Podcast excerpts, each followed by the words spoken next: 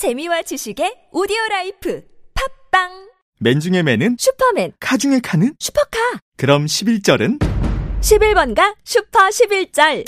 BTS가 출연하는 SBS 슈퍼 콘서트 티켓에 슈퍼 브랜드 슈퍼 프라이스까지! 와 11절은 역시 다르네. 4월 11일 11시 네이버에 월간 11절을 검색하고 BTS도 만나세요.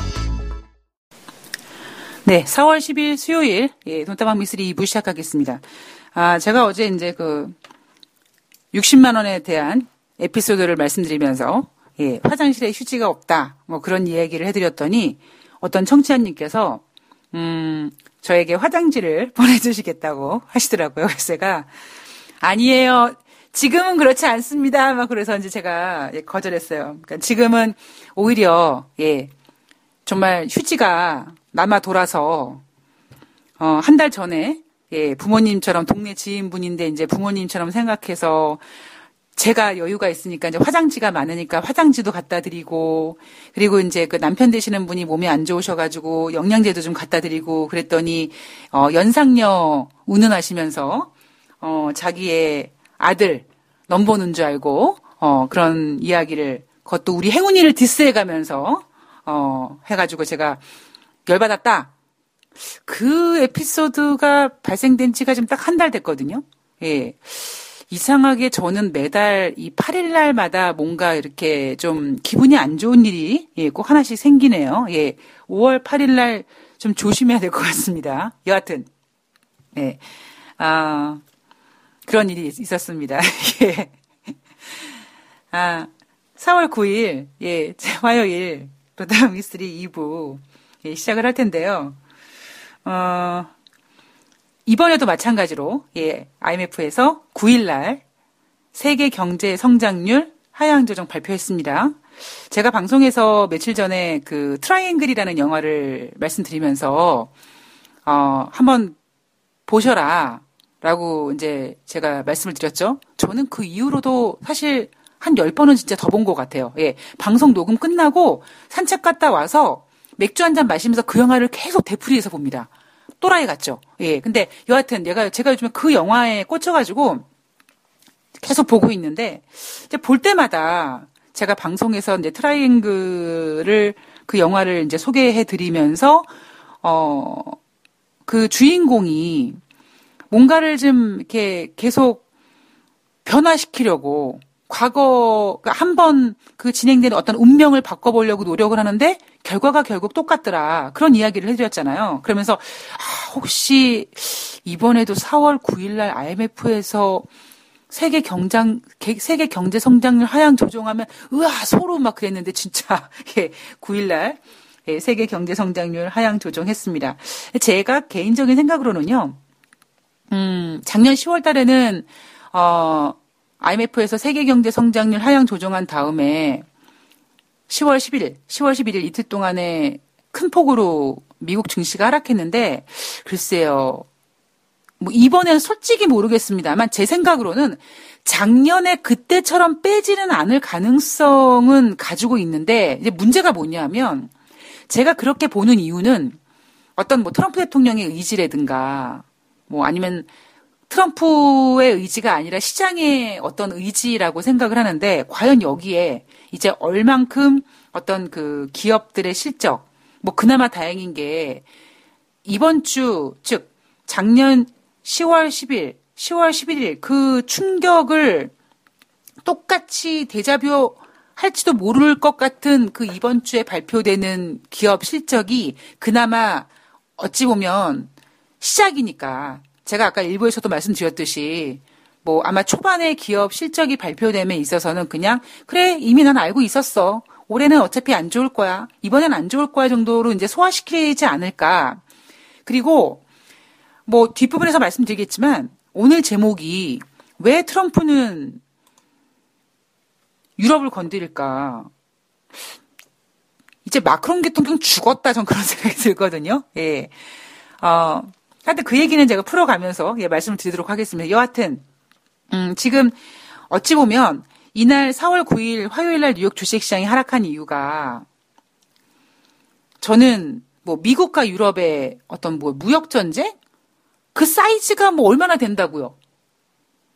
오히려 어, 경제 지표 둔화, 그러니까 경기 둔화, 그리고 실적 우려, 그 경기 둔화를 공식화해버린 IMF, 어떤 이런 영향인데, 오히려 시장에서는 사이즈가 작은 미국과 유럽의 무역 분쟁으로 미국 증시가 이날 하락했다라고 이날 하락의 명분을 만들어 놓고 이제 시간 지나가면서 에 규모가 별로 안 돼서 시장에 큰 영향을 미치지 않을까 이렇게 해석할 가능성이 있지 않을까. 자 그렇다면 정말 트럼프 대통령은 시장을 크게 무너뜨리지 않기 위해서 뭔가는 해야겠고 그래서 유럽을 건드린 걸까?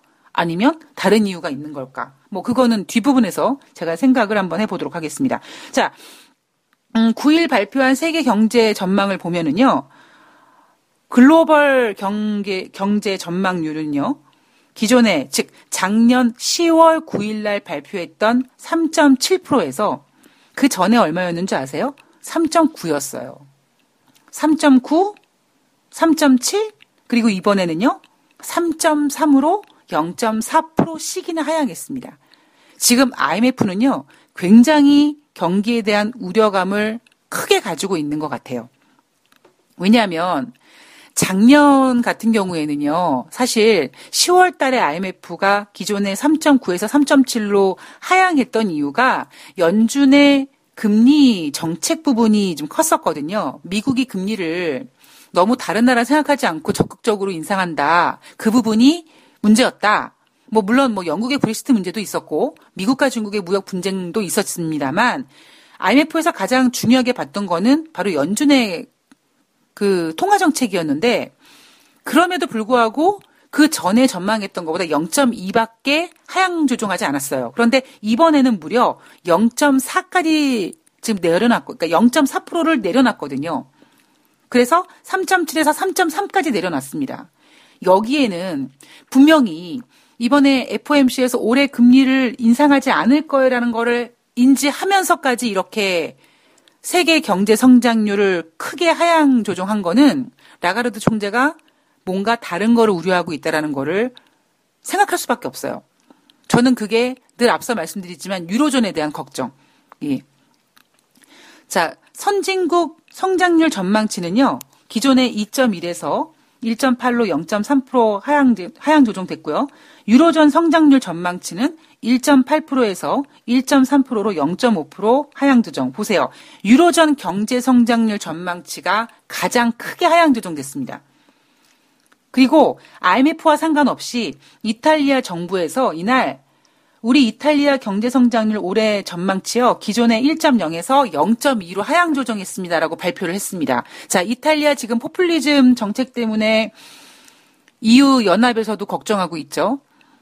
자, 그리스 얼마 전에 빚을 10억 유로 탕감했는데 원래 작년 8월 달에 IMF 구제 금융이 끝났음에도 불구하고 세금 탕, 그러니까 이 빚탕감을 늦게 받은 이유는 빚을 내주면서 니네 이거 이거 개혁해야 돼. 근데 안 했다라는 거죠. 이게 어떤 문제를 일으키냐면 그리스만이겠느냐.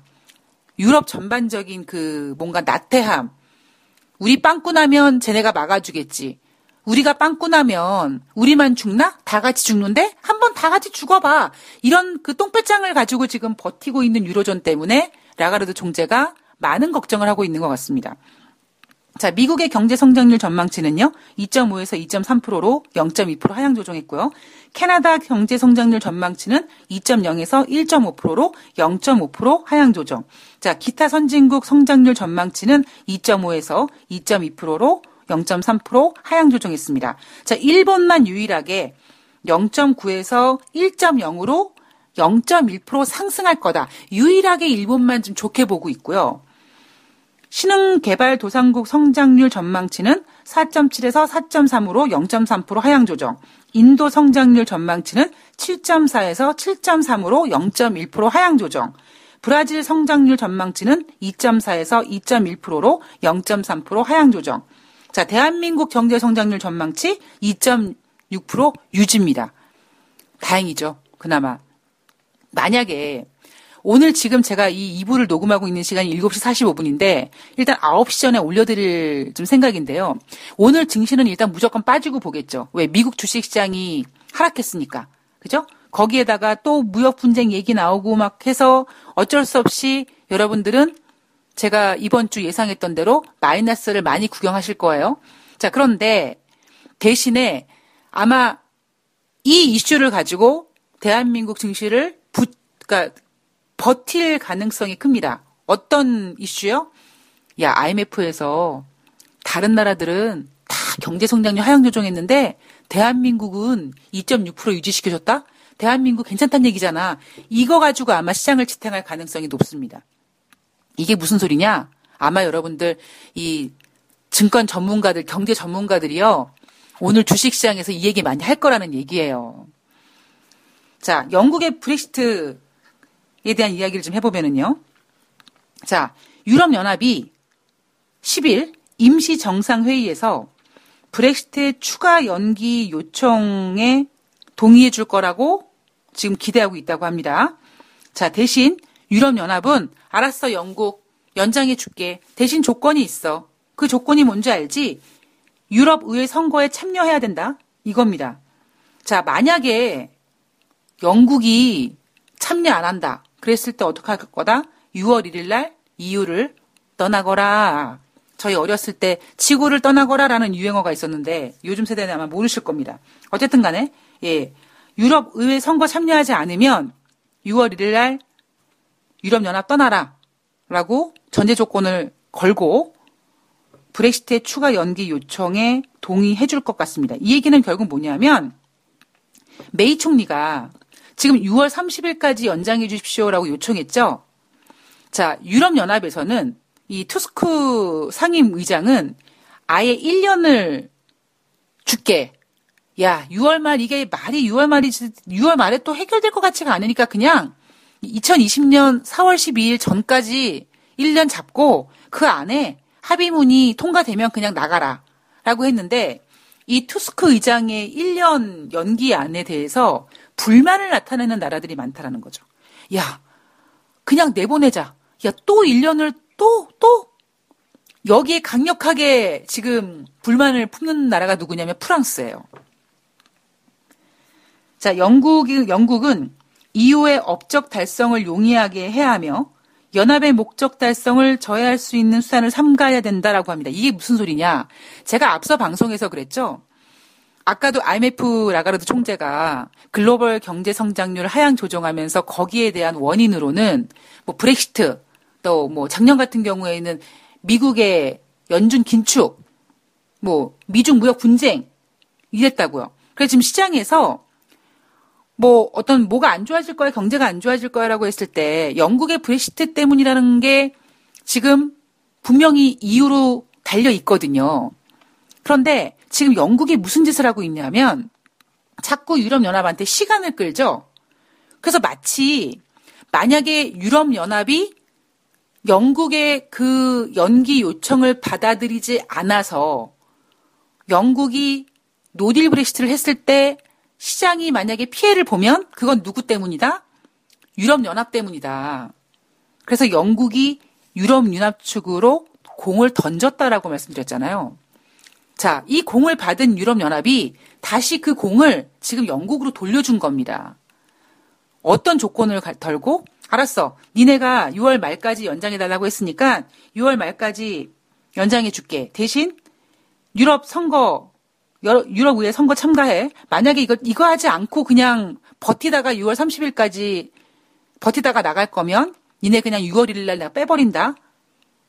알지? 니네가 자꾸 그렇게 하면 니네가 지금 유럽의 발전을 방해하는 거고 더 나아가서 영국 니네가 금융시장을 망가뜨릴 거야 라고 해서 만약에 이 문제 때문에 증시에 문제가 발생된다. 누구 때문이다? 이제는 다시 영국 때문이다라고 공이 넘어가 버렸습니다. 자, 투스크 EU 상임 의장의 1년 유연성 있는 이 브렉시트 연장, 예. 이 지지는 지금 불가능이 예상되는데 이건 솔직히 잘 모르겠고요. 아직까지 결과를 봐야 되는데 이유는 뭐냐면 특히 프랑스 대통령을 포함해서 야, 너무 길어. 뭐 1년을 또 주냐? 뭐 우리가 흔히 뭐 사람은 고쳐 쓰는 게 아니라 골라 쓰는 거야. 왜? 바뀌지 않으니까. 야, 1년 시간 주면 영국이 뭐 달라질 것 같냐? 야, 하지 마. 너무 길어. 이렇게 불만을 하고 있는 거죠. 어떤 결과가 나오던 일단 최종 결정은 10일 날 회의에서 결정이 됩니다. 자, 그러면 여기서 나올 결론이 뭡니까?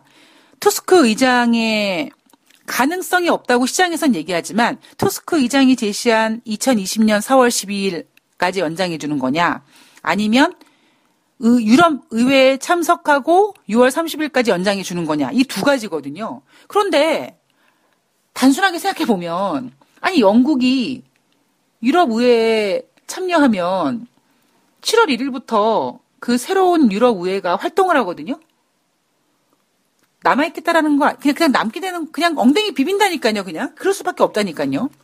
그리고 시간이 지나가면 지금 서로, 만약에 우리 때문에, 뭐 영국이든 이유든 우리 때문에 만약에 시장이 무너지면 다 니네 때문이야? 영국 때문이야? 유럽연합 때문이야? 서로 좀공 주고 받고 있기 때문에 이제 시간이 갈수록 5월달, 6월달 되면은 어찌 보면은 이 경제 성장 둔화의 어떤 문제가 더 확대된다면 영국과 유럽연합은요, 야, 그냥 우리 쭈그리고 있자. 그냥 야, 영국 니네 그냥 궁뎅이 비비고 그냥, 그냥 있자. 이럴 가능성이 되게 커지고 있습니다. 거기에다가 또 지금 이 트럼프 대통령이 유럽에다가 불을 지펴놨기 때문에 이럴 때일수록 뭉쳐야 되지 않겠냐. 뭐 이런 변수도 있긴 합니다만 여기에 가장 큰 변수는 마크롱 대통령이에요. 자, 일단, 아, 6월 30일까지냐, 아니면 내년 12일까지냐, 이 두 가지를 두고 4월 11일 날, 예, 결과가 나온다고 하죠. 그 결과는 내일 말씀드릴 수 있을 것 같습니다. 자, 영국 하원에서는 6월 30일까지 브렉시트 연기 추진하는 거 메이 총리가 제안했는데 찬성이 무려 420표, 반대가 110표 이렇게 해서 통과가 됐어요.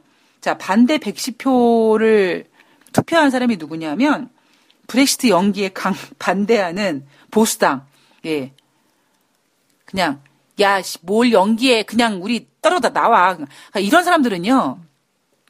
이렇게 생각 없이 그냥 아무 앞뒤 생각 없이 야, 무슨 연기야. 그냥 영국 노딜 브렉시트든지 뭐든지 해. 이렇게 개기는 사람들한테는요, 뭐가 약인 줄 아세요? 당해 봐야 돼요. 진짜 노딜 브렉시트에서 진짜 개박살 나서 뭐 막말로 증시가 개박살 나서 영국 니네 때문이야든 영국의 경제 성장률 뭐 막 하향 조정되고 막 제가 며칠 전에 말씀드렸죠. 노딜 브렉시트가 되면 당장 영국 산업이 엄청나게 피해를 봐요. 왜? 그 무관세 혜택이 다 무시되기 때문에 영국은 관세를 엄청나게 내면서 물건을 들여와야 돼요. 이런 사람들한테는요. 그러니까 한번 당해봐야 돼요. 그래야지 아 내가 이러면 안 되겠구나. 아 앞뒤를 좀 생각하고 행동해야겠구나라는 그런 교훈을 얻게 됩니다. 자 노동당이 지금 이 메이 총리와 논의하고 있죠. 자 그런데 이 노동당이 주장하는 건 뭐냐면 지난번에 세 번 거절된 메이 총리의 합의안 다시 상정시키지 말자고 합니다. 그렇게 되면 점점점 영국이 유럽연합에 궁뎅이를 비비고 앉아있을 가능성이 더 농후해지죠.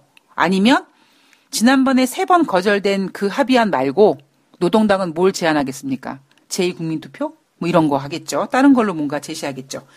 자, 그리고 로버트 밀러 특검 보고서 이거 뭐 뉴욕 마감 현황 같은 거 보면은 나오지 않지만 우리 돈다방 미스의 청취자 여러분들은 알고 계셔야 돼요. 왜냐하면 앞으로의 문제는 뭡니까?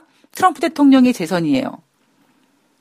자, 우리가 언제부터 이렇게 증시에 매일매일 피곤함을 느꼈나? 뭐 항상 느끼지만 특히 제가 생각해 봤을 때 일단은 2016년 11월 8일인가요? 예.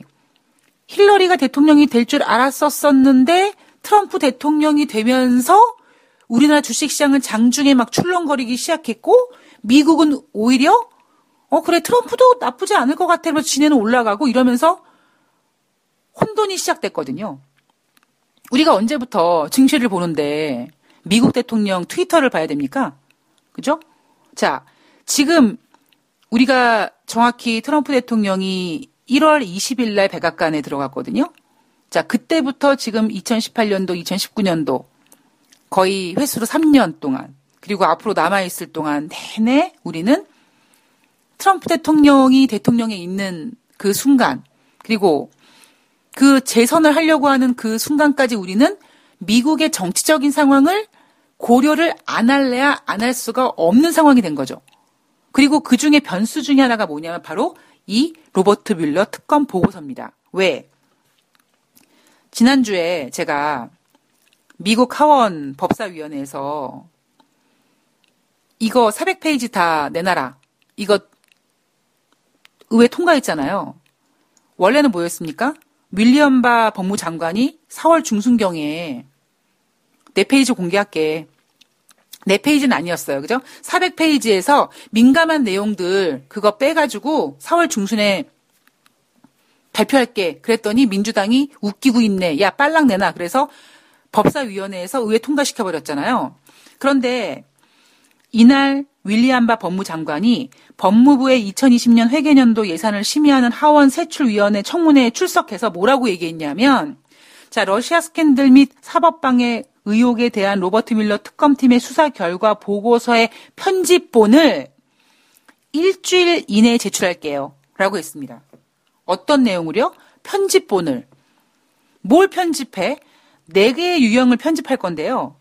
대배심 정보, 그다음에 정부의 정보 수집 활동 출처 및 방법을 노출할 수 있는 정보, 그리고 진행 중인 기소 절차를 방해할 수 있는 정보, 그리고 지역적 인물들의 사생활을 침해할 수 있는 정보들은 편집해서 일주일 내에 제출한다고 합니다. 민주당이 이거 받아들이겠어요? 안 받아들이겠어요? 미친 소리라고 하고 앉아있네. 지랄 연병하고 앉아있네 그러겠죠. 자, 이 윌리엄 바 법무장관이 어떻게 지금 이야기를 하고 있냐면, 야, 이 지금 우리가 네 가지 유형을 편집하고 있는데, 이 편집하는 거에 그냥 우리 법무부만 하는 게 아니라, 이 특검에 참여했던 로버트 밀러 특검이 같이 편집을 돕고 있어. 그게 무슨 소리예요? 자, 나름대로 공정하게 편집, 편집하고 있어. 공정성을 부각하는데 많은 시간을 할애하고 있어라고 얘기를 합니다.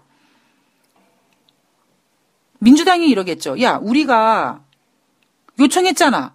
이거 왜 안 내나? 이거 어떻게 할 거야? 그랬을 때 그 부분에 있어서는 민주당이 그렇게 의회 표결을 통해서 통과시킨 전문에 대한 공개 부분에 대해서는 상하원 법사위원장들과 논의하겠다라고 했습니다. 자, 민주당 입장에선 빡 돌아요. 왜냐하면 실제로 그 요약본, 즉 400페이지를 4페이지로 요약한 그 요약본 수사 결과가 진짜 진실을 담고 있지 않다라는 특검팀 내부의 인사 폭로가 있었습니다. 그죠? 그래서 민주당은 가뜩이나 야 400페이지를 40페이지도 아니고 4페이지로 줄여? 얼마나 많은 거를 니네들이 다 커트시켜 놓으려고 다 안 내나? 라고 하는 상황 속에서 법무장관은 야, 네 가지 유형 편집해서 일주일 안에 내가 제출할 테니까 그냥 이걸로, 이거 보고 넘어가자. 이거 보고 퉁치자. 라고 하고 있는 거죠.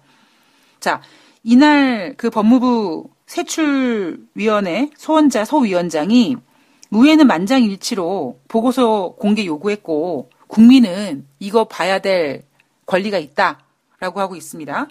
자, 법무장관이 4페이지짜리 요약본을 뮬러 쪽에 검토 기회를 줬는데 거부했다고 합니다. 자, 이게 무슨 상황이냐면 그 네 페이지가 그 결론이었잖아요. 그 네 페이지를 확인하고 트럼프 대통령은 나 무죄일세라고 했죠. 근데 나머지 396페이지에 대해서는 공개하지 않고 있고 공개하라고 했을 때 뭐 편집본을 공개하고 기밀 사항 같은 거를 제외시키겠다. 근데 민주당이 원하는 거는 결과를 보고 싶어 하는 게 아니라 그 과정들을 보고 싶어 하는 거고 그 과정을 보고 싶어 하는 가운데 그 수사를 하고 있던 특검팀 내부에서 그 결과가 좀 뭐 수사 결과를 제대로 담고 있지 않았다는 얘기는 뭡니까? 잘못됐다는 얘기거든요. 네 페이지짜리가. 그러니까 법무장관이 이걸 어떻게 포장을 하냐면 우리가 400페이지를 4페이지로 줄여서 줄일 때 로버트 뮬러 특검한테 야 우리가 400페이지를 4페이지로 이렇게 줄였는데 니네 한번 볼래? 라고 했더니 로버트 뮬러 특검이 됐어? 안 봐도 돼? 그랬다라는 거죠. 자, 그럼 백악관은 어땠느냐? 백악관은 뮬러 보고서를 미리 검토했느냐? 아니면 법무팀으로부터 사전 보고를 받았느냐 이 부분에 있어서 윌리엄 바 법무장관은 말하지 않았, 대답하지 않았습니다. 자, 테번 트럼프 대통령은요, 유일 트위터에다가 나는 권리가 있지만 어떤 권리가 있어요? 그 보고서를 볼 권리가 있지만 아직 뮬러 보고서를 읽지 않았다. 자, 오직 결론만 안다. 공모는 없었다라는 것. 자, 이 얘기에서 해주는 그 의미는 뭐냐면 오직 결론만 안다. 공모는 없었다라는 것. 근데 민주당은 아니죠. 결론이 중요한 게 아니야. 과정이 중요해. 다 내놔. 그래서 앞으로 이 문제가 예, 되게 시끄러워질 가능성이 높습니다. 왜냐하면 우리는 인생을 살면서 과정도 중요하게 생각하는 사람도 있지만 결론을 중요하게 생각하는 사람이 있죠. 좋은 결론을 내기 위해서 그 과정이 안 좋아도 돼. 이렇게 생각하는 사람이 분명히 있습니다. 그게 트럼프 대통령의 이번 그 트위터의 의미라면 민주당은 그래 네가 그 결과를 위해서 과정이 안 좋을 수 있다라. 근데 우리는 그 과정이 더 중요해. 이런 입장으로 지금 서로 대립하고 있기 때문에 이 문제가 결코 쉽게 끝난 일 같지는 않습니다. 그래서 왜 민주당은 어떻게 해서든지 트럼프 대통령 흠집을 내야 되고 자 그렇게 된다면 트럼프 대통령은 뭐 해야 됩니까? 빨리 뭔가를 보여줘야 돼요. 제가 앞서서 제가 한번 잠깐 트럼프 대통령한테 빙의돼서 어, 만약에 내가 트럼프라면 지금 북미 정상회담이 계속 끌고 가고 있고 중국과 미국과의 협상도 지금 계속 끌고 가고 있고 사주라고 얘기하지만 사주 전 이상이 될 수 있을 거라고 생각하고 있고요. 지금 유일하게 트럼프 대통령이 지금 그나마 공약을 지키고 있는 부분이 바로 멕시코 장벽 건설입니다. 그 부분에 있어서 막 장관 또 트위터로 막 경질하고 막 또 그랬죠. 그리고 이제 트럼프 대통령은 뭔가 또 다른 걸 보여줘야 돼요. 근데 아직까지는 뭔가 보여줄 만한 게 없어요. 그래서 뭔가 새로운 걸 내놓기보다는 뭔가 관심을 좀 돌려야 되는데 4월 9일 날 나온 그 이슈가 뭐였냐면 바로 트럼프 대통령이 유럽을 공격하는 거였습니다. 자, 현지 시간 9일 110억 달러, 약 12조 5천억 원 정도에 되는 규모의 이유산 제품에다가 관세 폭탄을 때리겠다라고 트럼프 대통령이 예고했고 유럽연합도 즉각 보복 준비를 하고 있다라는 보도가 나왔습니다. 자, 트럼프 대통령은 작년에 중국과 무역 협상을 시작했고 이제 무역 협상을 거의 타결을 눈앞에 둔 상황에서 오히려 오랫동안 동맹 관계를 맺고 있는 유럽으로 총구를 겨눴다. 라고 하고 있습니다. 자, 명분은 뭐냐면 바로 무역법 301조인데 이미 앞서 8일 날 미국 무역 대표부는요. 무역법 301조를 근거로 유럽산 수입품의 추가 관세를 물리기 위한 절차에 착수할 거다라고 발표를 했습니다. 가장 중요한 대상이 뭐였냐면요. 유럽 항공사 에어버스에 대한 이후의 보조금 지원 관행 철회될 때까지 그리고 지금 고율 관세 부과 가능한 예비 목록을 지금 뭐 작성하려고 공개 중이다. 자, 공공의 의견을 수렴하는 등 품목 판멸 작업을 시작할 것이다. 라고 얘기했습니다. 자, 트럼프 대통령은 WTO, 즉 세계무역기구가 EU의 에어버스에 대한 보조금이 미국에게 불리하게 영향을 끼쳤다. 자, 이유는 수년간 무역에 있어서 미국을 이용해 먹었다. 그러나 이게 곧 중단될 것이다라고 했습니다. 자, 잠시 우리가 이 무역법 301조를 좀 확인하고 넘어가야 될 것 같은데요. 1974년도에 이 법이 제정이 됐습니다. 자, 이 법의 어떤 그 특징이 뭐냐면 무역 상대국이 서로 합의한 그 합의를 이행하지 않거나 준수하지 않거나 혹은 어떤 불공정 행위를 했을 때 수정해달라라고 요구할 수 있고 만약에 그 수정하지 않는 상태에서는 보복을 허용할 수 있는 법이 바로 1974년 제정된 무역법 301조입니다. 트럼프 대통령은 이 법을 가지고 작년에 중국과 무역 전쟁을 시작을 했죠. 자, 이미 지금 이, 이날, 뭐, 에어버스 어쩌고 하면서 유럽을 겨냥한 거는요, 사실 새로 시작된 건 아니었고요. 이미 2004년도에 미국은 프랑스와 독일, 스페인, 영국 이 네 개 항공기 보조금 지급으로 피해를 보고 있다 우리 미국이 그래서 WTO에 정식으로 제소를 했습니다.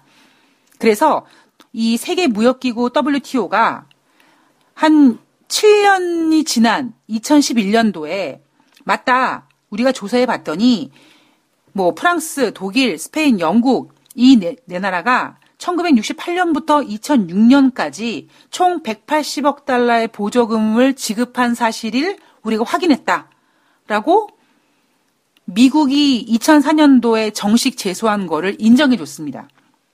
언제? 2011년도에. 그래서 유럽연합은 보조금을 폐지했어요. 그런데 왜 이 문제가 지금 다시 부각됐냐면 에어버스 새 기종 A350XWB에 대해서는 50억 달러 상당의 신규 보조금을 마련했거든요. 자, 그 문제로 트럼프 대통령이 아싸, 잘 됐다. 뭐, 진짜, 뭐, 어디 가서 빰 맞고 어디 가서 풀 데가 없는데 너 잘 됐다. 해서 지금 유럽산 제품에다가 관세를 부과하겠다 라고 지금 선전포고를 했죠. EU 측에서는 WTO에 중재를 요청할 거고, 물론 우리 유럽도 만약에 미국이 관세 때리면 우리도 보복 관세 할 거야. 그런데 그렇게 막 싸우지 말고 조속하게 타협을 해야 될 것 같고, 그리고 일단 WTO에다가 중재를 요청할 거야. 라고 일단 보도는 했습니다. 자, 왜, 왜 트럼프는 유럽일까요? 자, 우리가 제 생각을 지금부터 말씀드리면 작년에 미국은 사실 중국과 먼저 무역 전쟁을 시작하기 전에 유럽을 먼저 건드렸어요. 그랬을 때 시장에서 나온 얘기가 뭐냐면 미국이 진짜 치고 싶은 나라는 중국인데 중국을 그냥 겨냥하기에는 이거는 그냥 맞짱 뜨자라는 거니까 일단은 약간 맛보기식으로 이렇게 표현하면은 유럽연합한테 너무 잔인하지만 에피타이저 형식으로 일단 유럽연합에다가 시비를 걸어놓고 그리고 며칠 있다가 본격적으로 중국과 무역 전쟁을 시작했습니다. 그러면서 유럽연합과는 이렇게 이렇게 이렇게 이렇게 마치 아무 일도 없는 것처럼 이렇게 넘어갔죠. 물론 자동차 관세가 문제가 뭐 남아 있긴 했었습니다만.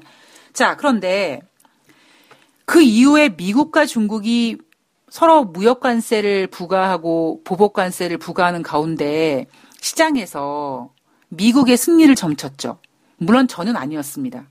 저는 이거는 시작에 불과하고 중국은 무서운 나라고 뭐 이런 얘기를 했죠. 특히 최근에는 미스리가 여러분들께 전해드리는 내용은 프라자 합의와는 좀 상황이 다르다라는 이야기를 했고 12라운드의 미국과 중국의 어떤 그 전쟁이 12라운드 중에 지금 1라운드가 거의 끝나가고 있는 거다. 자, 제가 작년에 미국과 중국이 무역 전쟁을 막 시작했을 때 저는 아 중국을 만만하게 보면 안 돼요라고 그런 이야기를 했을 때 뭐 청취자분들도 그렇고 시장에서도 그렇고 객관적인 지표를 가지고 에이 미쓰리 상대가 안 돼. 무역 규모가 상대가 안 돼. 라고 해서 미국의 승리를 조심스럽게 점쳤습니다. 자, 그때 무역 규모가 우리가 단순히 뭐 구체적으로 지금 다른 자료를 찾아보지 말고요. 지금 하고 있는 것만 보더라도 미국이 중국산 제품 500억 달러에 대해서 25% 관세를 부과하고 있죠. 또 2천억 달러에 대해서 10% 관세를 부과하고 있습니다. 지금 미국과 중국의 무역 합의 마지막 그 결과에 대해서 과연 그 관세를 어떻게 철화, 철회하고 얼만큼 철회하느냐의 관건인 거죠. 자, 그러면 지금 미국이 유럽산 제품에다가 관세를 부가, 부과하겠다. 규모가 얼마입니까? 110억 달러예요. 중국과 500억 달러, 2천억 달러, 뭐 나머지 2,570억 달러의 관세, 우리가 그런 금액을 보다가 110억 달러 규모의 이유산 제품 관세 폭탄 어때 보입니까? 별로 사건이 그렇게 커 보이지 않죠? 근데 그렇기 때문에 오히려 제 생각에는 시장에서 야, 이 관세 110억 달러 별로 규모가 규모가 크지 않아. 야, 잽이 안 돼. 그냥 뭐 유럽 연합이 미국한테 손들 거야. 뭐 아니면 뭐 어떻게든지 뭐 조속히 뭐, 뭐 타협 될 거야. 중국과 미국과 무역 협상할 때, 무역 전쟁할 때와는 규모가 다르기 때문에 이 미국과 유럽 연합의 이 무역 관세전은 시장을 크게 훼손시키지 않을 거야. 아마 시장은 그렇게 해석하려고 할 겁니다. 그래서 10월 9일 날 뉴욕 주식 시장이 하락했을 때 그 하락 원인을 바로 미국이 유럽 연합에다가 관세 폭탄을 예고했다. 그 부분 때문이다. 그 부분을 부각시켰고 기업 실적이라든가 뭐 IMF에서 세계 경제 성장률 하향 조정하는 거는 크게 부각시키지 않았어요. 하물며요. 작년 10월 9일 날도 그랬습니다. 작년 10월 9일 날 IMF에서 세계 경제 성장률 하향 조정시켰을 때도요. 미국 주식 시장은 그 얘기는 완전 개무시했어요. 자, 그렇다면 규모적으로 봤을 때 지금 미국이 왜 트럼프 대통령이 유럽을 이렇게 관세를 폭탄을 매기려고 하느냐. 자, 첫 번, 제가 생각했을 때, 첫 번째는, 첫 번째는요, 만약에 제가 트럼프라면 중국과 완전히 관세 전쟁을 속된 말로 심하이 하고 완전히 끝내고 미국 승 이라는 승리를 쥐고 유럽을 공격할 겁니다. 만약에 저라면. 그리고 만약에 트럼프라면. 근데 어떤 트럼프? 미국과 중국과의 무역 협상에서 미국이 승리한 그 대통령이라면. 자, 근데 지금 그런 상황이 되지 않는 이유는 제가 만약에 트럼프라면 미국과 중국과 1년 동안 넘게 지금 진행해온 무역 협상이 이제 뭐, 사, 뭐 4주 안에 완성이 된다고 하는데 결과가 어떻습니까? 미국이 이긴 거예요? 아니에요. 미국은 중국 제조 2025 포기시키지 못했습니다. 그나마 한 게 뭐예요? 지금 뭐 중국에다가 물건 팔아주고 뭐 미, 중국 개방하겠다 뭐 근데 중국은 이미 개방할 생각을 하고 있는 나라예요. 그래서 제 생각에는 미국과 중국의 무역 협상에서 완전한 승리를 쟁취하기 어렵다라는 걸 판단한 트럼프 대통령이 관심을 좀 돌리기 위해서 유럽의 관세 폭탄을 예고한 거고 두 번째 제가 중국과 미국과는 지금 이 전쟁이 패권 전쟁이 12라운드 중에서 1라운드가 끝나갔다 그랬죠. 그리고 제가 앞서서 그 대륙의 힘 중국 무서운 나라다. 이 정말 이 무력은 혈육도 이긴다. 그런 이야기를 해드리면서 시진핑 주석이 뭐 했습니까? 프랑스 가서 뭐 해줬어요? 바로 이놈의 에어버스를 300대를 사준대요. 그러자 중국을 견제하기 위해서 우리 유럽연합이 힘을 합쳐야 돼 했던 지금 마크롱 대통령이 야 무슨 영국을 무슨 1년씩 시간을 줘 아이 이렇게 바뀌었습니다. 자 지금 중국과 유럽연합의 뭐 정상회담이 진행되고 있는데 이번에는 심핑 주석이 간 게 아니라 리커창 총리가 갔어요. 이미 중국과 유럽연합의 정상회담이 개최되기 전에 그 전에 중국 정상인 심핑 주석이 가서 보따리를 쫙 풀었어요. 이탈리아에다가도 풀고 프랑스에다가도 풀고. 근데 지금 여러분 유로존의 경제가 어때요? 안 좋아요. 그러면 경제가 안 좋으면 그러니까 배고프면은요. 뭐 의리고 나발이고 없어요. 일단 나한테 뭔가를 줄 수 있는 사람이 짱인 거예요. 그래서 시진핑이 그거를 알고 그, 그, 벌써 2라운드 판을 짜고 있는 겁니다, 지금. 그래서 시진핑이 전인대 딱 끝나자마자 유럽에 가서 에어버스 300대 사주고, 어, 이탈리아에다가 뭐 항구, 뭐 이탈리아 뭐 항구 그쪽에다가 막 지분 막 투여하고, 그게 뭐예요? 일대일로 도와주겠다! 막 이러잖아요. 그 시진핑이 한번 쫙 돌아가지고 선물 보따리 쫙 한번 풀고, 그럼 어때요? 사람 마음이 변해요. 그래서 중국 사람들의 어떤 협상 방법은요, 빼뜨리기 전에 먼저 주라는 얘기가 있거든요. 자, 지금 리커창 총리가 이번에는 중국을 대표해서 갑니다. 이미 앞서 시진핑이 보따리 쫙 한번 풀고 리커창은 가벼운 마음으로 가요. 가서 이날 같은 경우에는 EU 토스코 상임의장과 융커 집행위원장과 3시간 동안 대화를 했는데요. 회담을 했는데 리커찬 총리가 뭐라고 얘기했냐면 자 중국에 투자한 EU 기업들이 강제로 이 유럽에 민감한 기술 공유하지 않겠다. 이거 무슨 소리예요? 유럽연합, 니네 유럽, 우리 유, 유, 중국에 와서 경영 기업해. 뭐 지금 미국은 우리가 뭐 자기네들의 기술을 뭐 강탈해 갔다 뭐 이래, 이러는데 우리 니네한테는 안 그럴게. 그리고 유럽 기업들은 동등한 대우를 받을 거야. 그리고 중국은 우리 중국은 계속 개방할 거야. 그리고 하물며 중국 내 이 산업 보조금 문제에서 EU 측의 EU 측이 우려하고 있는 그 문제를 해소시켜줄 우린 준비가 되어 있어. 그리고 우리 WTO 규정에 대해서도 우리 개혁을 논의하자. 라고 했습니다. 자, 지금 유럽이 바라는 건 뭐냐면요. 뭐 스페인 대사 같은 경우에는 중국의 시장 개방 확대와 외국 기업에 대한 공정한 대우를 요구했어요. 이게 유로존에서 요구하는 거예요.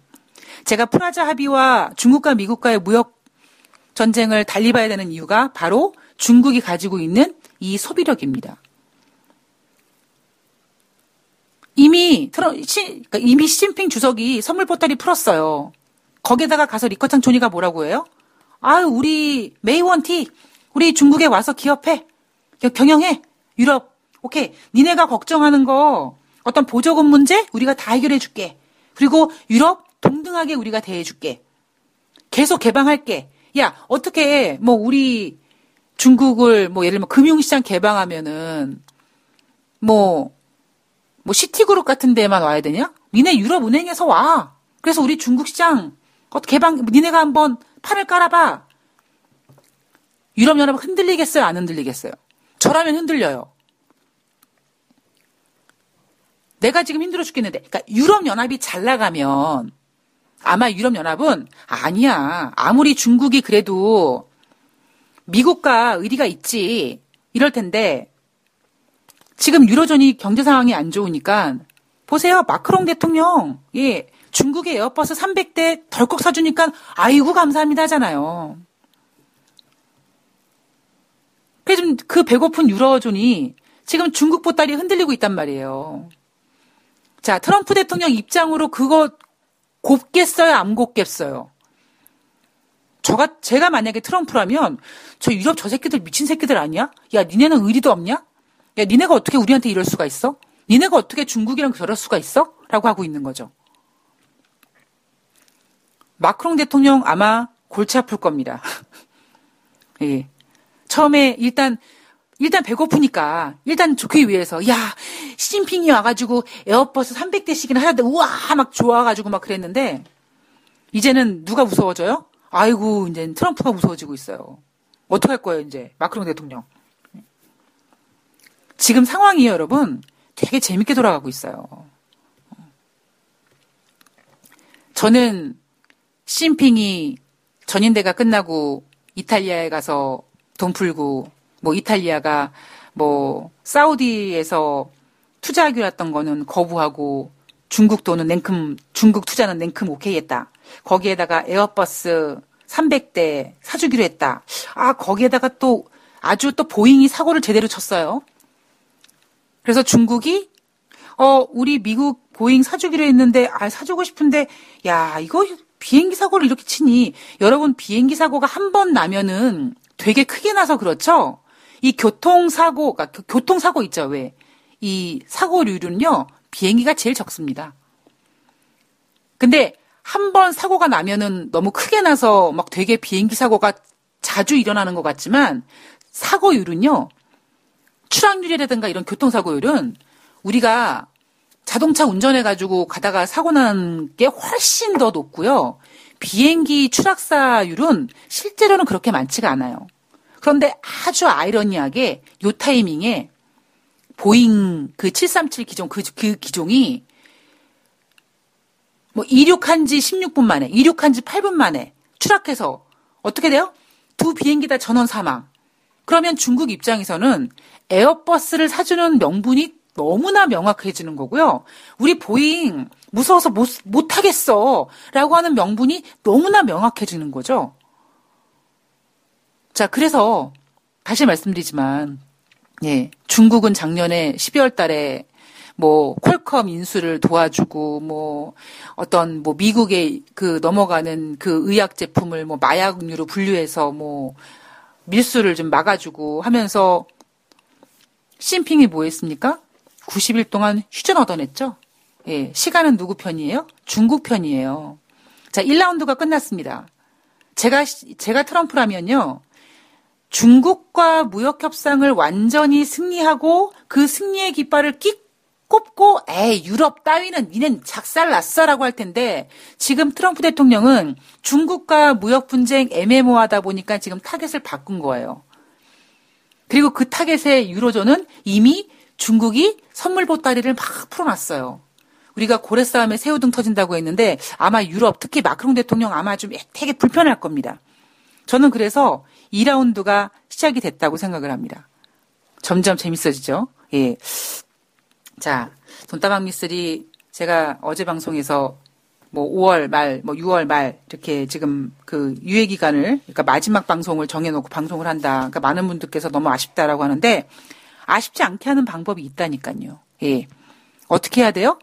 예. 여러분들이 좋아요 눌러주셔가지고 뭐 순위를 올려 놓아 주시든지 뭐 어떻게든지 해서 야, 이 방송 욕심 나는데 그러니까 저는 전문가 안 할 거예요. 예. 에이, 미쓰리가 방송 내려놓으면은 뭐 딴 거 하겠지, 유튜브 하겠지, 안 해, 안 할 거예요.